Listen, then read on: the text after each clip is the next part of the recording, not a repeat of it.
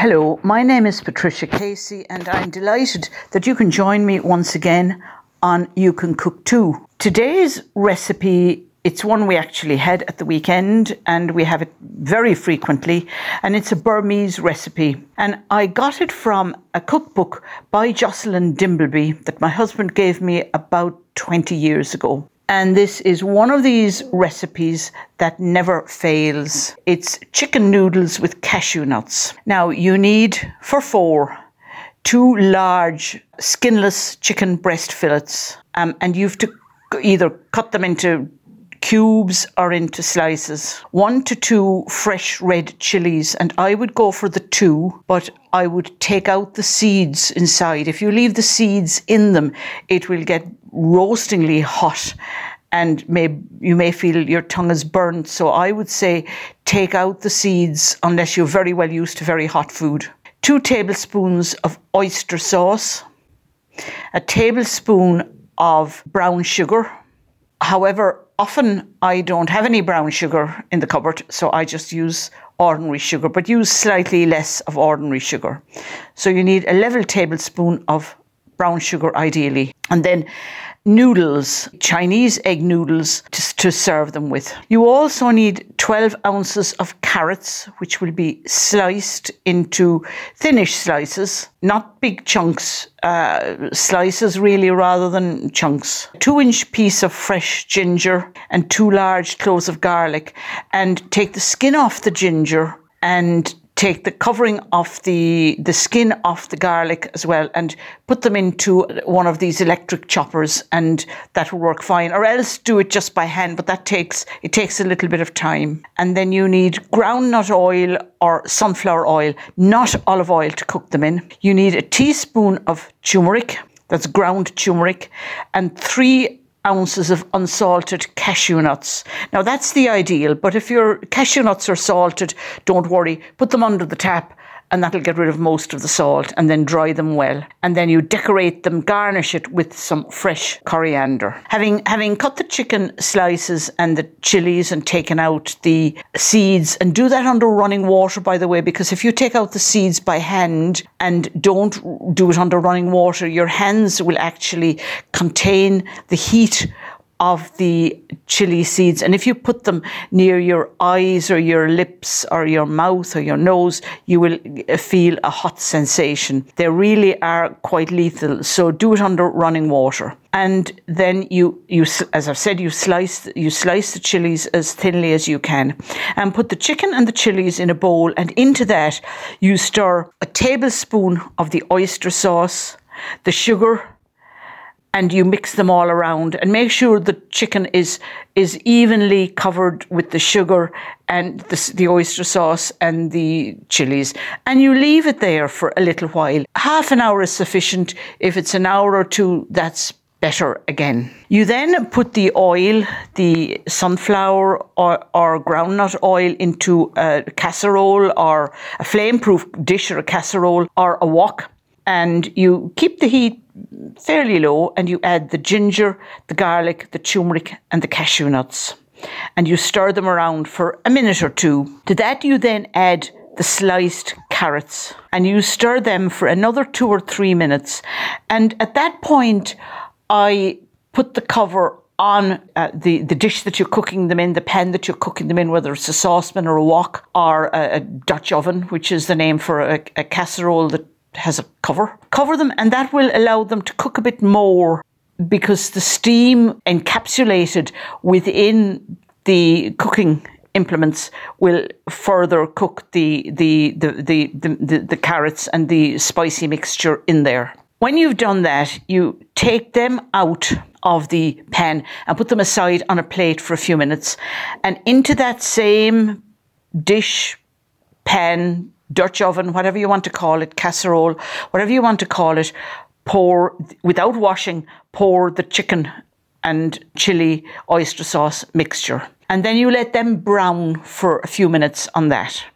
And then when the chicken has browned, you add in the carrot mixture that you've set aside, swirl them all around for a few minutes, and make sure that the chicken is cooked through. That's the most important thing. And you can do that by taking a thick piece and maybe putting a skewer into it or just piercing it with a fork and checking that the juices that come out are clear rather than red or bloody. And you serve them with noodles. I like the very thin thread noodles. Some people like the um, slightly uh, thicker noodles, um, but but whichever it is gorgeous. And then on top of that, you throw the coriander leaves.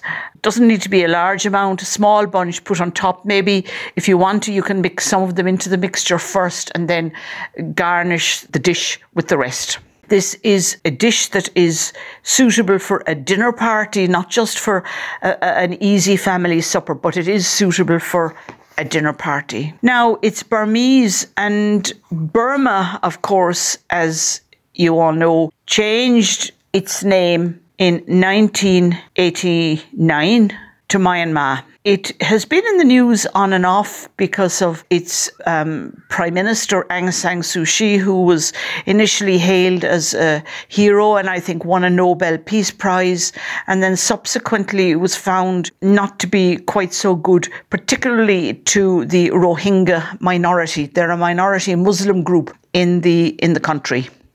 Um, it's also famous for tea shops, and tea and certain donuts are a big thing uh, for visitors to Myanmar. And also for fine jewels like rubies and garnets and, and other fine stones that, that decorate jewellery and rings. D- despite its having all of these rich jewels that should enhance the economy economy it's actually quite a poor country one and only song that I could possibly choose to accompany this Burmese Myangaran is probably the name it would be called by now uh, dish is the road to Mandalay. And most of you will know the road to Mandalay because it's usually sung by very large, rumbustious baritones. But it's also more commonly now sung by singers like Frank Sinatra. He has made several versions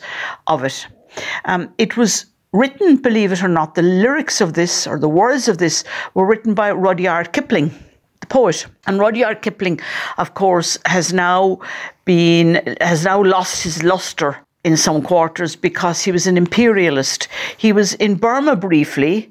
He was there for three days only, in fact, and he never visited Mandalay, but he wrote a song about it in 1889 called Mandalay. Well, he wrote a poem about it called Mandalay.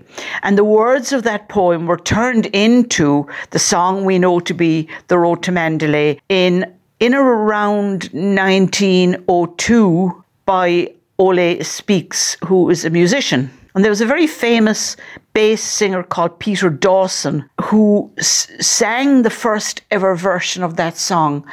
And it's still available in some circles, I understand. I haven't managed to track it down myself when I was doing the research for this, but I'm told that the record of it is still around. And if it is, no doubt it will be reworked and available in due course. Um, the best known versions of The Road to Mandalay are, of course, the ones by Frank Sinatra.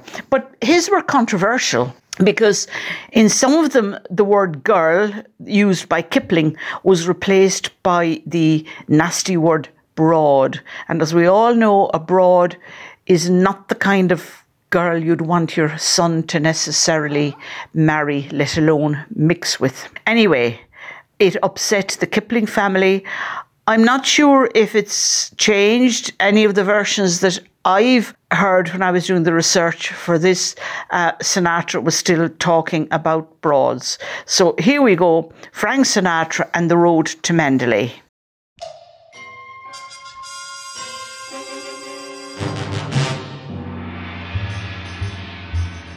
By the old Moulmein Pagoda, looking eastward to the sea. There's a Burma broad a settin', and I know she thinks of me.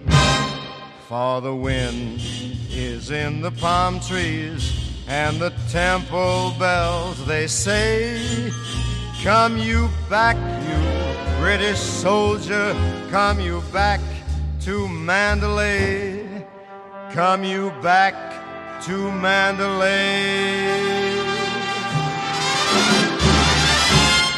Come you back to Mandalay, where the old flotilla lay.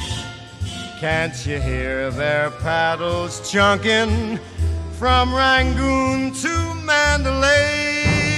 On the road to Mandalay, where the flying fishers play, and the dawn comes up like thunder out of China, across the bay.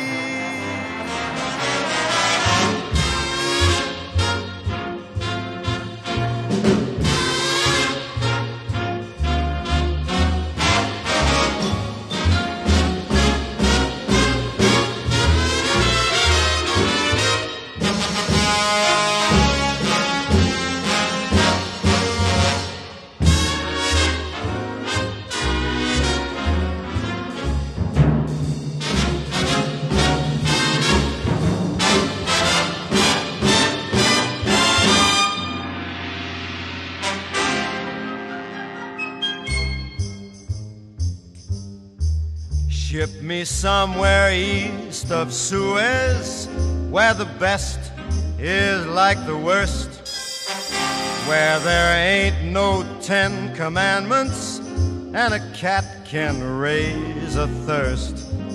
Cause those crazy bells are calling, and it's there that I would be by the old Moulmein Pagoda looking lazy at the sea, looking lazy at the sea. Come you back to Mandalay, where the old flotilla lay. Can't you hear their paddles chunking from Rangoon to